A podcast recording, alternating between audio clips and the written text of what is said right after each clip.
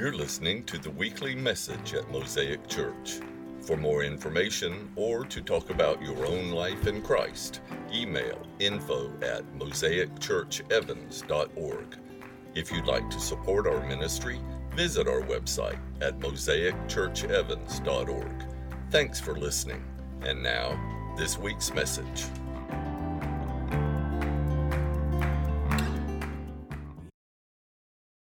Best way to engage the message is with your Bible, something to write with. Um, if you need a Bible and you don't have one, there's plenty in the back either side. You can just walk back there and grab yourself a Bible. Um, and if you have your Bible, I want you to turn with me to 1 Corinthians chapter 13. Um, we're looking at one verse in 1 Corinthians chapter 13. Um, but the whole motivation around this whole letter, for Paul's letter to the Corinthian church, is, is to build a healthy community. He's teaching people who are coming out of a pagan world how to live like Jesus. So he's asking these big questions like, how do we protect each other without doing things that harm people? And how do we trust when trust is damaged? And how do we stay focused on hope and potential when reality would rather tell a different story? How do we hang in for the long haul, way past good sense? We talked about this last week, knowing that transformation is a journey, not a moment. All of this, those questions, that's the deep end of family life. It's the kind of family Jesus called his people to form with each other. And the verse we're focusing on is 1 Corinthians 13 7, which tells us all these things are possible. So um, the Amplified Bible puts that verse this way. I want you to hear a couple of versions before we settle on the one um, that we're going to read together. But the Amplified Bible puts this verse this way 1 Corinthians 13 7. Love bears up under anything and everything that comes is ever ready to believe the best of every person. Its hopes are fadeless under all circumstances, and it endures everything without weakening. Man, that, that's powerful. That's a powerful way to think about always uh, protects, always trusts, always hopes, always perseveres. The Phillips translation says it this way love knows no limit to its endurance. That's pretty powerful. No end to its trust, no fading of its hope. It can outlast anything. I love that. Man, I just I grabbed hold of that when I first saw that. Love, love, love will outlast anything. That's sort of the way I feel right now. Man, I'm going to outlast COVID. I don't care how long it takes. I'm going to outlast COVID. I will be worshiping Jesus in this place no matter how long it takes for the world to right itself. And I can outlast a snowstorm too, even if it's just in my brain that it's snowing and not actually out there. You know, we, what, what, is it, what is it in your life that you sort of need to gather up? I just love what Chris said the, to, to, to claim your inheritance in confidence, your inheritance of confidence. What is it you need to gather up and restore hope and faith in? The NIV puts this version, uh, put, I mean, puts this verse this way. I want you to put this verse on the screen so we can read it together. You ready? We're going to read it from the screen. Go. Love always protects, always trusts, always hopes, always perseveres. So I want you to really focus on those four uh, verbs there protects, trusts, hopes, and perseveres. And there's some things I want you to learn about those four verbs. What do you see when you see just those four verbs protects, trusts, hopes, perseveres? What do you see in the way it's written in this verse? Their strengths. There's an always is a modifier. Yep. Yep. And you know something else that I see is they're all present tense. they're all present tense. And with the modifier of always, I mean, that is a strength, Rhonda. That's a huge, when, when always is strong, right? That's a strong word. So what I'm hearing is um, that God, who is love, protects us now, and He's going to protect us tomorrow, and He's going to protect us the next day, and the next day, always. And God, who is love, trusts is, is worthy of our trust now and worthy of our trust tomorrow and worthy of our trust the next day. He carries hope for us now and He will carry hope tomorrow and the next day. He perseveres on our behalf now and He will keep on hanging in tomorrow and the next day. So, always is a state of being for God, which means that always is a state of being we can draw from. It's part of that inheritance. It's a state of being we can draw from if we belong to God's always family. Love always protects. Let's say this again. Go. Love always protects, always trusts, always hopes, always perseveres.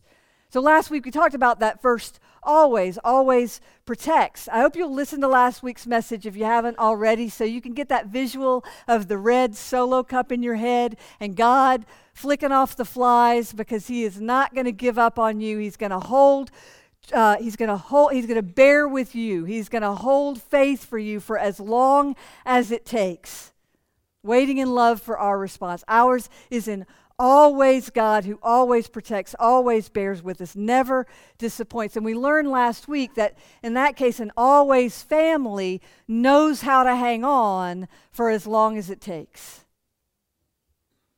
This week we discover that ours is also a God we can trust who calls us into the kind of family that has trust at its foundation. And I hear you already wondering so, wait a minute, how does this work with people who are not all that trustworthy? How does this work with addicts in my life who lie, and with other people who have lied to us, and with people who are super self protective, and because of that, don't operate from a place of trust? How does an always trust work in the real world without crushing me? Is that even possible in this world as it is? Can I always trust and still be safe emotionally, maybe even physically? These are great questions, right? And into that world, this world as it is, Paul drops this huge truth bombs. Hope always protects, hope always trusts. Whew. And I'm thinking, really, Paul? I mean, I don't think so.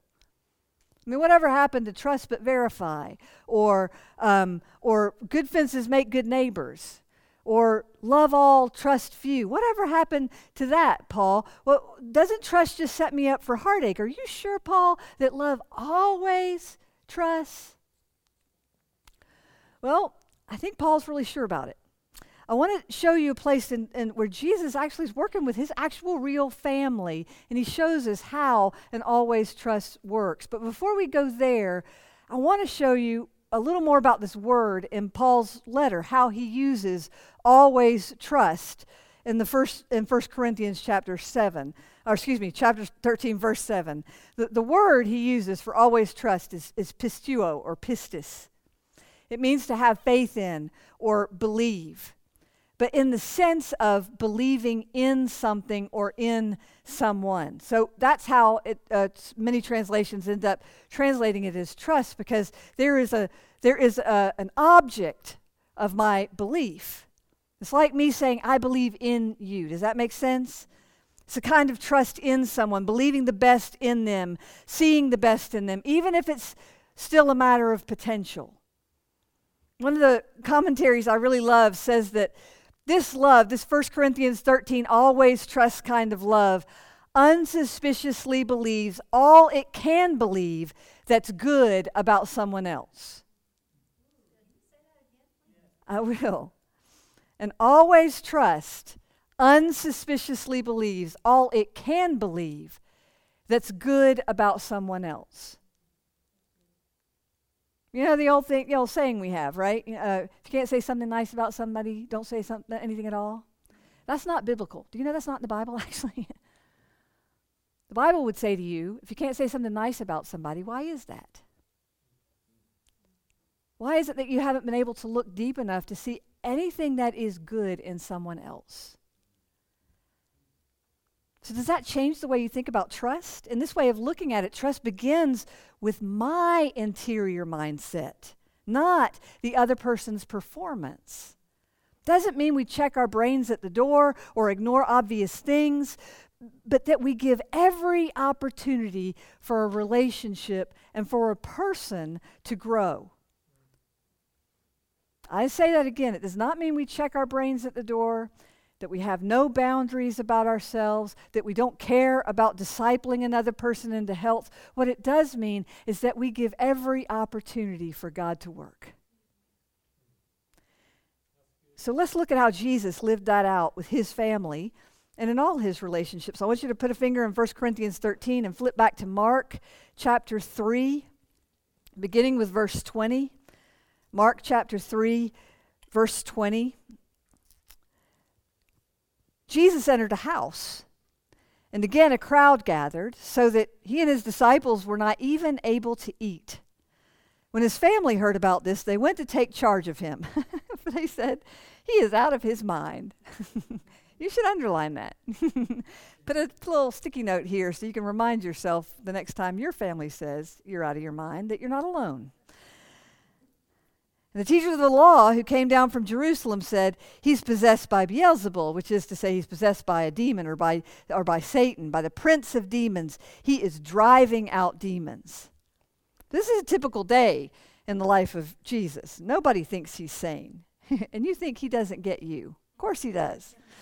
the teachers of the law think he's Satan, that he's pulling a fast one, but that he got all day every day. But now his family is in on it. And you would think that Mary, of all people, would know better. After all, she was the one who was immaculately conceived, right? uh, who, saw angels and was told this child was God's Messiah. You'd think she'd be more supportive. You just got to love how real this is to our actual real families, right? Uh, just just do a poll. How many of you just in the last 60 days said someone in your family was out of his mind or that she must be possessed? How many of you? Okay. That's a lot of people. The ones of you who aren't raising your hands is because you're sitting next to the person you said that about. That's right. Next question Who in here suspects that someone in your family has said that you are out of your mind or that you might be actually, yeah, there you go. if you raised your hand, you should be all over this scene in Mark chapter 3. Isn't it a comfort to know they said it about Jesus too? You might actually really truly be crazy, but they also said it about Jesus and he wasn't. Remember my first year of ministry, I was, this was about 23 years ago, so it was nobody you know, nobody in town. This, this woman came to my office in tears. And I just, like, this was my first year. I'd just gotten there. I, but from what I knew, she and her husband were solid people. They had good jobs. They were sort of this, this kind of just strong, good looking couple. They seemed faithful. They were that kind of young couple that sort of shines. You know the ones I'm talking about? But the day she came to my office, she was in tears. And she said to me, I think my husband is demon possessed. And she was serious about it. So I asked her, What makes you think that? And she began to tell me, I mean, the most sinister, terrible things he was doing. Things like leaving the cap off the toothpaste and leaving the toilet seat up after he had been told not to. Okay? Leaving the dirty dishes in the sink when the dishwasher was dirty. I'm talking these were big things, huge things. No pisteuo going on here, no believing the best about the other. And after listening to her for a few minutes, I said, How long have you guys been married? And she said, Six months. I said, Oh, oh, there's your problem. You just haven't been married long enough to know that he's going to do exactly those, th- those things 30 years from now you just don't even won't even notice it then. And you also may not know, I've got news for you. You're doing things he thinks are demonic too. But neither of you are demon possessed. You're just married. she did not believe me that day. But about a year later, she came back and she said, All right, all right, maybe he's not demon possessed, but he's very aggravating. That's what it means to be in relationship, friends. It means having your rough edges sanded off by another person's humanity.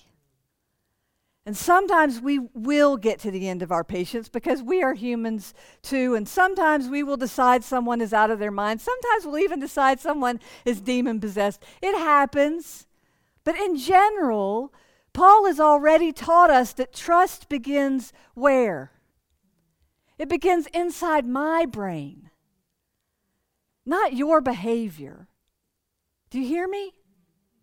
Trust begins inside my brain, not your behavior. The goal is to unsuspiciously believe all you can believe that is good about another person, which, hear me, is not, I say it again, it's not checking your brain at the door. It's not becoming a doormat. What it challenges me to do is to seek the Lord's healing in any area of my life where I default to suspicion and the demon of offense.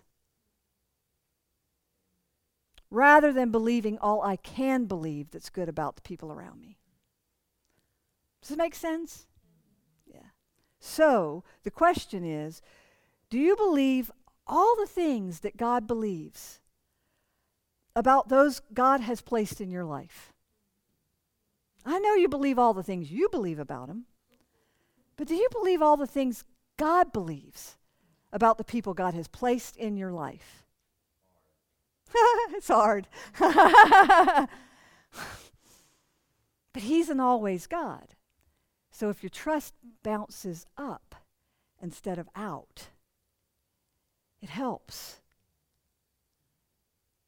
Has your fallen brain been rewired by the Holy Spirit to believe the best of others, to assume their good intentions? Or is your mind still doing that unredeemed thing, still trained towards suspicion?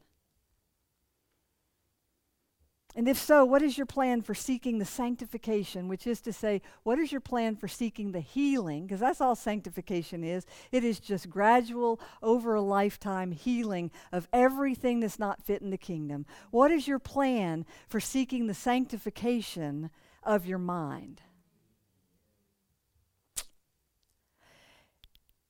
It, I don't know who in here knows this because y'all see him before I do. But um, Steve, my husband, the parking lot guy, he's going to become a truck driver. Do y'all know this about my Steve? Some of you are like, what? I know. The rest of you have gotten used to the idea. But um, yeah, Steve is retired as a school teacher, and he's decided that uh, he's going to pursue one of his bucket list dreams, and he's going to become a big rig driver. A big rig driver. Seriously. My Steve. Pocket protector Steve. is going to become a big rig driver. So he's in training right now. And one of the things that he's learned is that everything that his brain think, because the first thing they, they teach you how to do is how to back up one of those things. And so to back up a, a, a big rig at a 90 degree angle, you have to retrain your brain completely to do opposite of what you would normally do when you're when you're driving a car. Everything has to everything in your brain has to shift. And so he's constantly saying, I'm digging all new pathways in my brain, constantly digging all new pathways in my brain. So you can understand, I guess, maybe a little better once you've lived like a trucker, which I do because I'm a trucker wife now. Um, but you can understand how trucks can make occasional mistakes because they get out of their truck and they drive a car that drives the opposite of how the truck drives. And here's what Paul is saying to you and to me and Jesus you got to get out of the truck and get in the car or get out of the car and get in the truck or whichever works for you. You've got to get out of the vehicle that you have been driving your brain by the, your whole life and get into a whole other mindset if you're going to be part of an always family. And it's going to be opposite of what you thought. It is the opposite of what you think because we're like, once burned, that's it. We're going to be the people who say, we, we, we saw them get sober last week, and if they're not sober this week, that's the end of it. Oh my goodness. Think of the treasure we would have lost in Krista if we had not held on way past good sense. And today she is 1,401 days sober.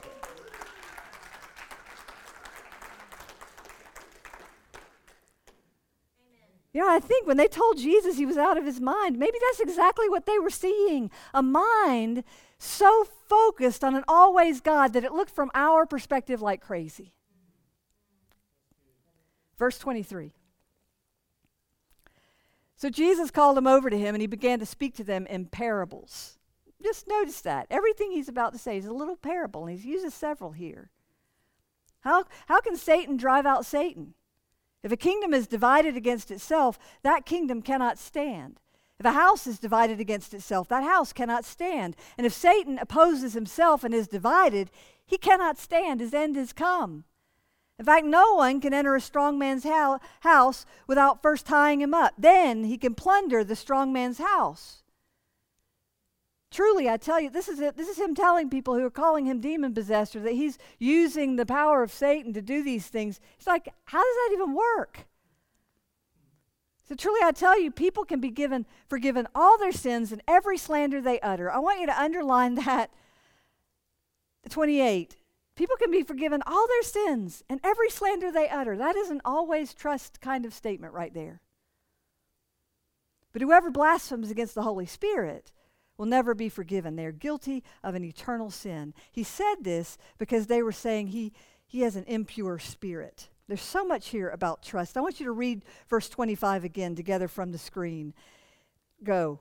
If a house is divided against itself, it cannot stand.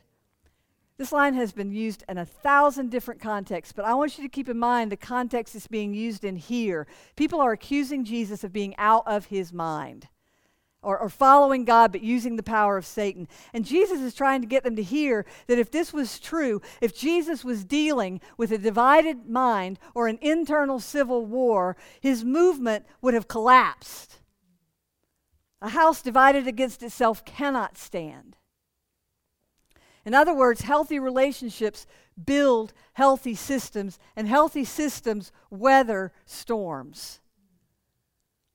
Meanwhile, conflicted relationships build conflicted systems. So, why does Jesus, why does Paul have us defaulting to trust? Because that puts us in line with an always God.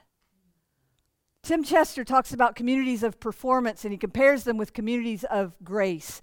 And there's a word he uses in that comparison I really want to point you towards. So, in communities of performance, the leaders appear to have it all figured out. The the, the community appears respectful, respectable. Meetings must be a polished performance. Failure is devastating because identity is found in ministry. Actions are driven by duty. Conflict is suppressed or ignored. And the focus on behavior, the focus is on behavior. In other words, how you act is everything in a community of performance. The word that strikes me in this list is the word appears. Leaders appear to have it all together. The community appears respectable. Chris, I think we are one up on the community of performance right now. We do not appear to have it all together. But, but that's, a, that's a formula. That appearance mentality is a formula for faith.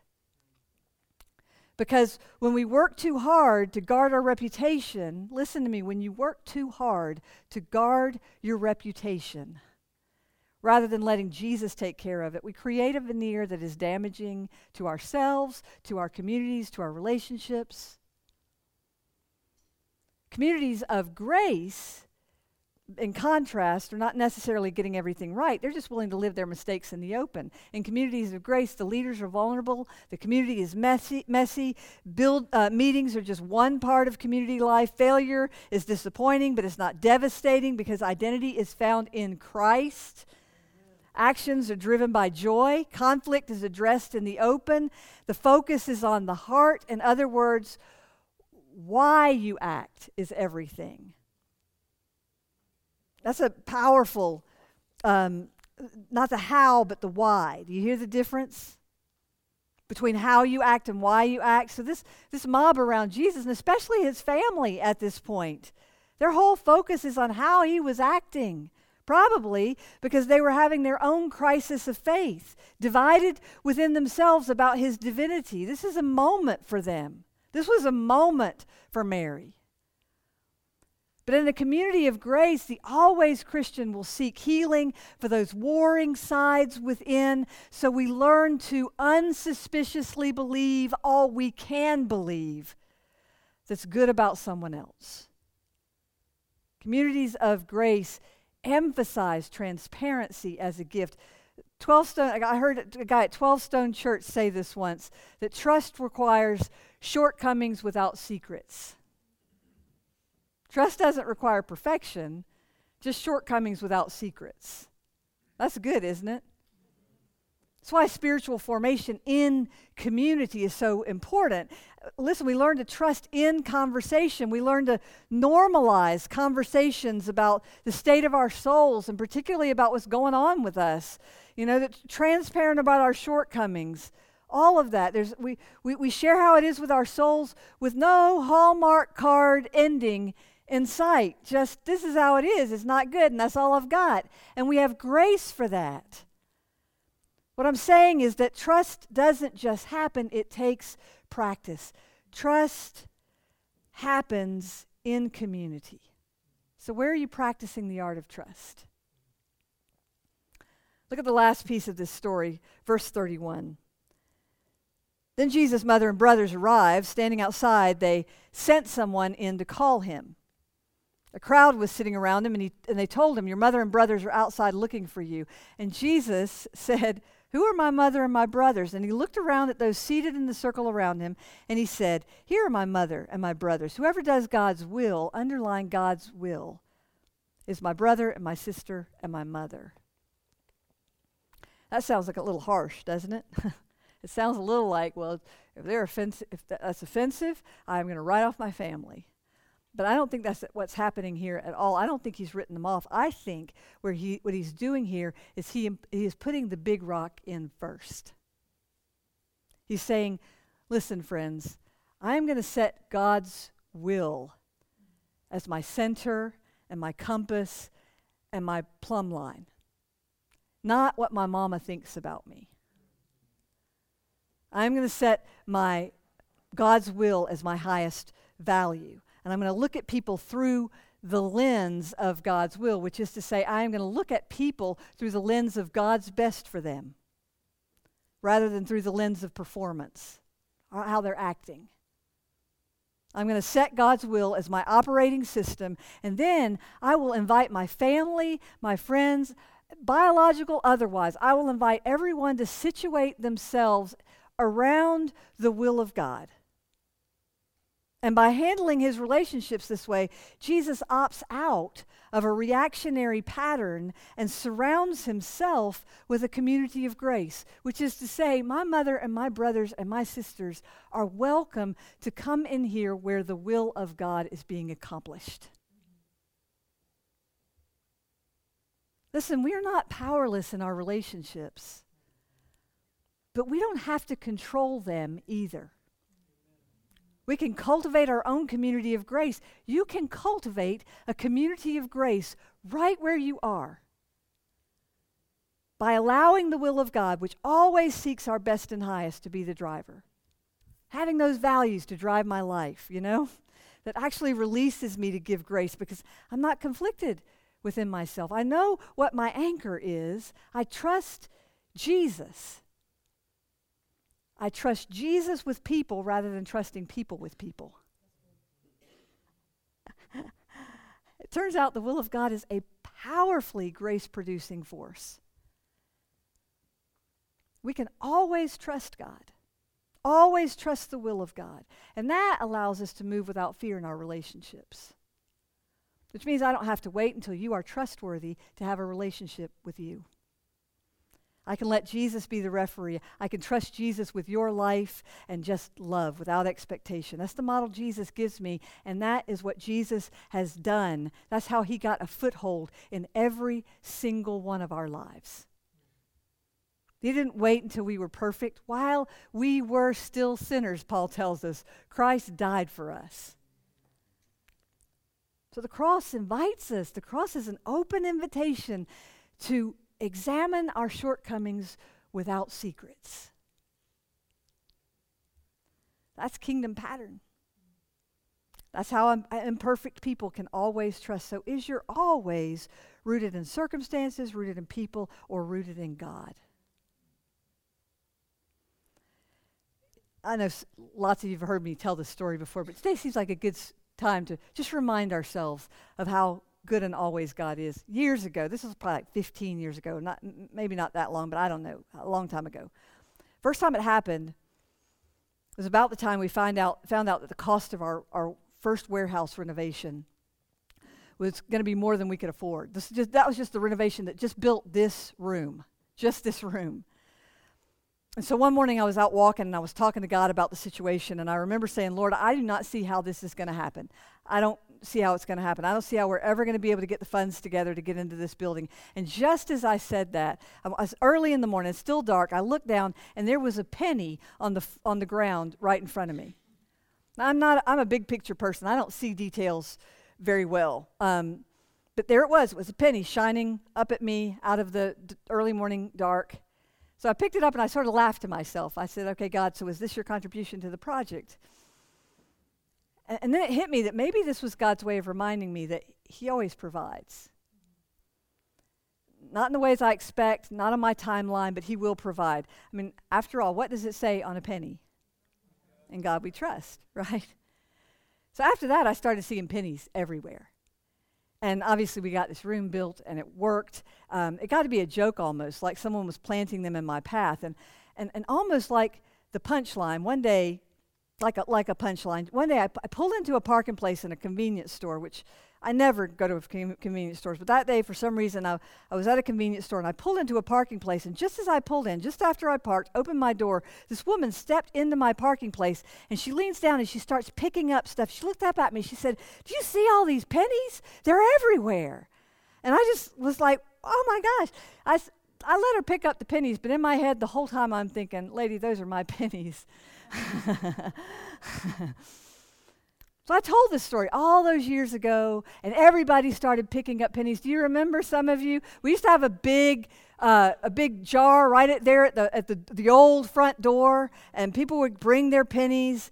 And um, you know, eventually the penny phenomenon faded until our second building rev- uh, renovation when we renovated that whole back part. That was just three years ago. Can you believe it? Just three years ago. Three years ago today, or this Sunday, would have been. Um, it was, it was January 13th, would have been our grand opening. Yeah. So, but, but, but getting there was hard. I, I lots, I mean, oh my goodness, just the struggle, because it was a huge stretch for us, a huge stretch. And not just to, not just to get the money, but to get a loan. And, um, so I was wondering if God would provide. One day in my office, I was whining about it to somebody. It was Steve Cutcliffe. I was whining about it to. And he, in his wisdom, said, We should pray. Let's just bow our heads and pray over this. And so I bowed my head, and right there in my office, right next to my feet, I hadn't noticed it before, don't know where it came from, was a penny. Now, I don't believe God is tossing pennies in my path like some kind of cosmic flower girl. But I do have to wonder if he uses things like that, you know? To, to remind us he can be trusted. When people aren't acting right, or in an unsure moments when doubt piles up, or in the moment when you think we've had our last good day, it's all going to heck in a handbasket. You know, when those things happen, when, when and what if those moments are precisely the places where God is inviting us into always trust. What if pennies are critical moments or people who doubt us? What all those things are, are ways that God is, is training us, Jesus is training us to trust Him? What if they are all opportunities to heal our suspicious minds and believe in an always God? Sermon on the Mount, Jesus said, Don't worry saying, What should we eat? What should we drink? What should we wear? How is the building going to get paid for? How am, how am I going to pay for my, uh, get my rent paid next month? How is this marriage going to happen? How is this relationship going to happen? How am I ever going to get out of this? You know what Jesus says? Pagans do that. That is a pagan mindset. You got to learn to back your truck up different. Your Heavenly Father already knows you need these things. So lean on God for your needs. This is Jesus in this passage in the Sermon on the Mount saying, You need to learn how to lean on God for your needs because you don't lean on God for your needs. We won't ever say that out loud, but in the ways we overprotect, overplan, over defend, in the ways we guard our hearts and control our circumstances, we expose what we really believe. And into all your doubt, Jesus speaks. If you want to be part of an always family, trust the will of God. Put your trust there. I want to ask you to stand. Just thinking about this God who gave us all of creation. I mean, this amazing creation. The God who gave us puppy's breath.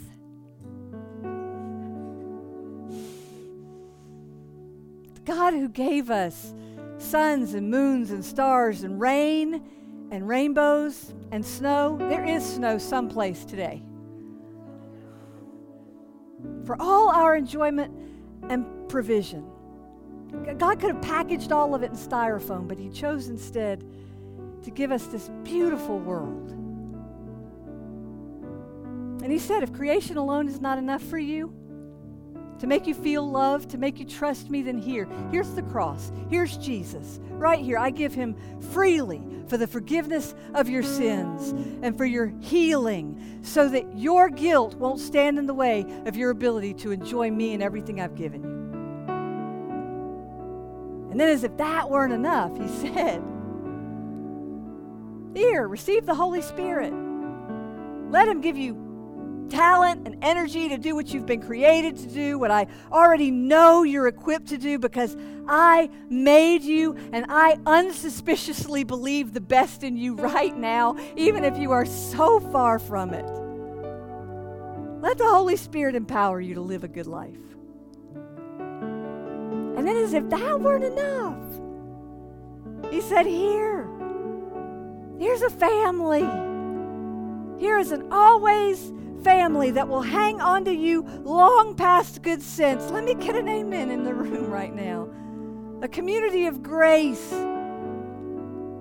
that will unsuspiciously believe all that can be believed that's good about you. What a gift. What a gift. He has given us all the tools, everything we need. What in your brain needs to be rewired so you can trust that? So you can trust Him. So you can trust Him with the people in front of you who are acting the fool right now. What inside of you needs to be rewired so you can always hope, so you can always persevere,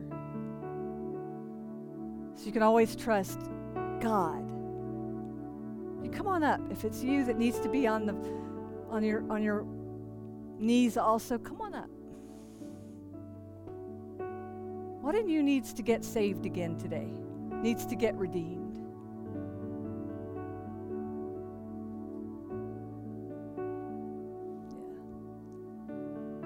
Yeah. Jesus.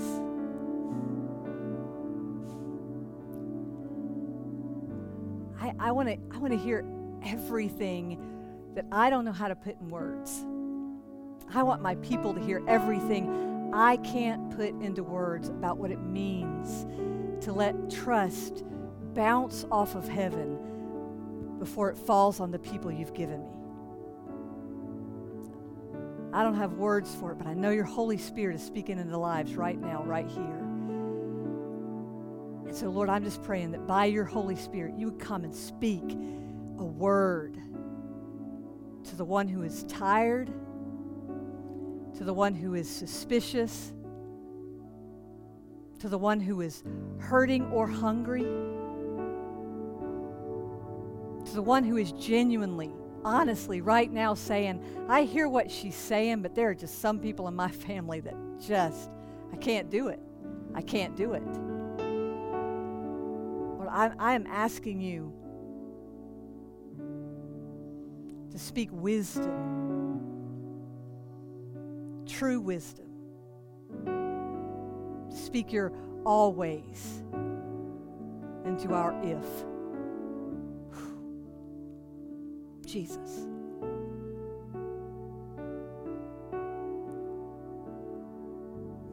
Jesus. If you need prayer, I'm going to be right down front here. I'll be glad to pray with you. Here's, here's the thing this song that we're about to sing, I, I really want you to grab hold of this song as prayer, deep prayer. God, God, we're asking you to be our vision, that we're able to see through the lens of your will. Be our vision, God. So we can see what you see, so we can love like you love, so we can trust what you trust and know, even if we don't see it ourselves. That's my prayer, God. And I am asking you in this room to make that your prayer too.